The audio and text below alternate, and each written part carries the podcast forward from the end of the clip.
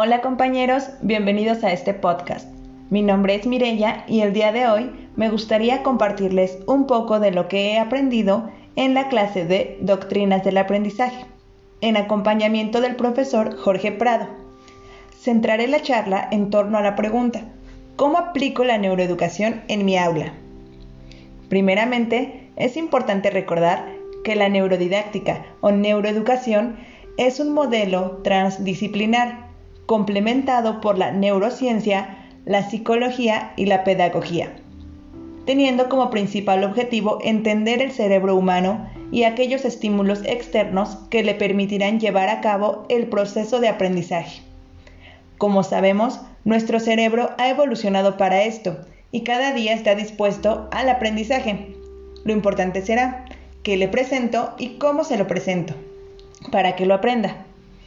Es por eso que para nosotros como docentes es sumamente importante adentrarnos en la neuroeducación e ir comprendiendo cada vez más del cerebro y respetando que cada cerebro es único. Apropiándonos de esto, podremos realizar modificaciones y adecuaciones en nuestra aula, alejándonos cada vez más de ese ambiente educativo que hemos generado con elementos que no le hacen bien al cerebro. Ahora bien, de qué manera genero estos cambios en mi aula. Permítanme contarles rápidamente de tres reglas que podemos tomar en cuenta y nos ayudarán con este propósito. La primera regla es que el ejercicio estimula la capacidad del cerebro. Nuestro cerebro necesita dos cosas muy importantes. La primera es glucosa y la segunda oxígeno para pensar mejor. ¿Y de qué manera lo ayudamos a obtenerlo? Pues realizando movimientos, ejercitándonos diariamente. Y con esto no quiero decir que tengas que realizar horas de ejercicio diariamente, pero sí necesitas buscar alternativas para brindar esa actividad física a tu cerebro y despertarlo.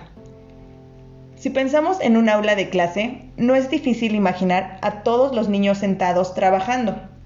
Y si alguno se levanta de su lugar y se pasea entre las mesas y sillas, o si un niño pide permiso para salir al baño y aprovecha para dar una vuelta por el patio, generalmente como profesores llamaremos su atención por estas acciones. Pero posiblemente lo que ocurra es que este alumno necesita movimiento para su cerebro. Algunas acciones que podemos realizar son iniciar la jornada educativa con activación física y hacer pausas activas a lo largo del día.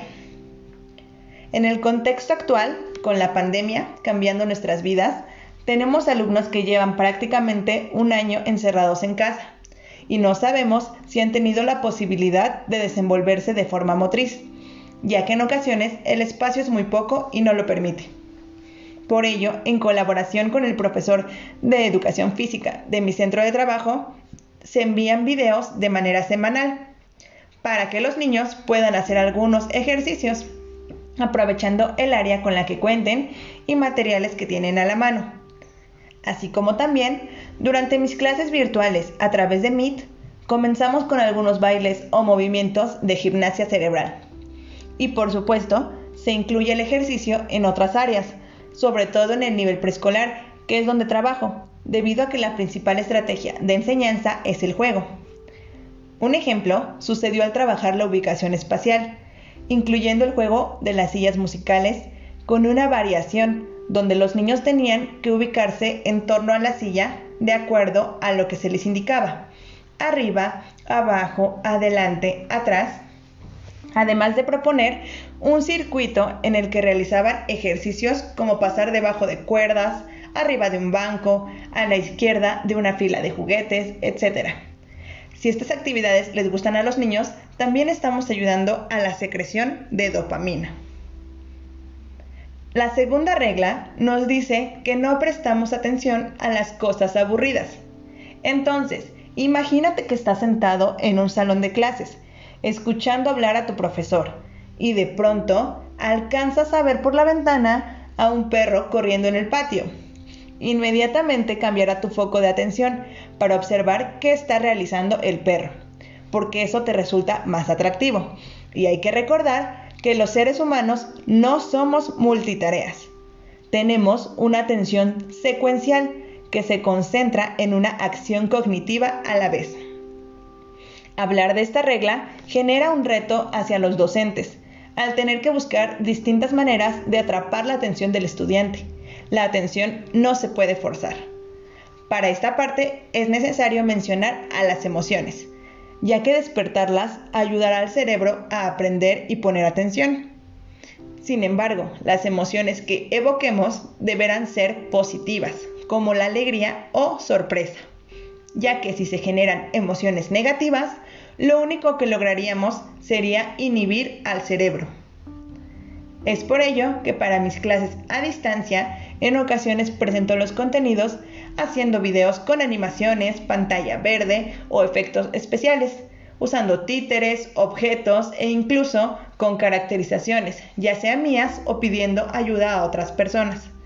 Es así como el hombre araña o algún personaje me han ayudado a presentar distinta información. De esta manera he logrado emociones positivas en mis niños durante las situaciones de aprendizaje. Pero incluso con estas acciones, habrá momentos en los que se pierda la atención, pero es posible atraerla de nuevo con distintas estrategias como el contar chistes. Déjenme comentarles también que en alguna ocasión viendo una conferencia, el conferencista sufrió una caída, pero esta no era más que una situación fingida en la que buscaba mostrarnos cómo estos eventos sorpresivos atraen la atención del público. También puedes apoyarte de tu voz, variando tonos para atraer la atención.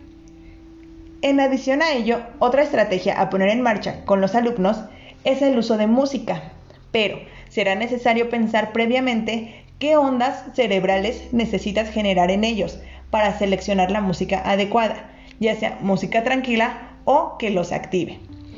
En mi caso, me di a la tarea de compartir a los padres de familia el famoso Omani, para que en algún momento del día, donde sientan que sus hijos están muy inquietos o acelerados, los ayuden a regularse y he recibido comentarios positivos que afirman su funcionalidad.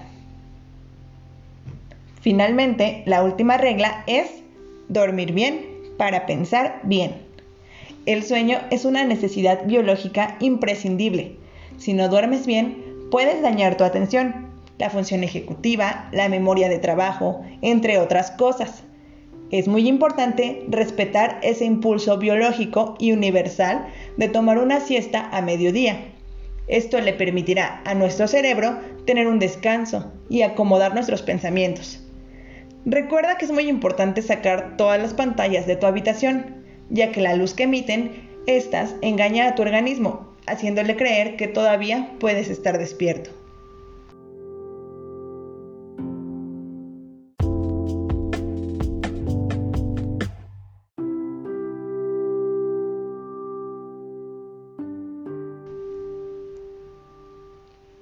Estas tres reglas neurodidácticas nos ayudarán a modificar la enseñanza y encaminarla hacia los estímulos buenos para el cerebro.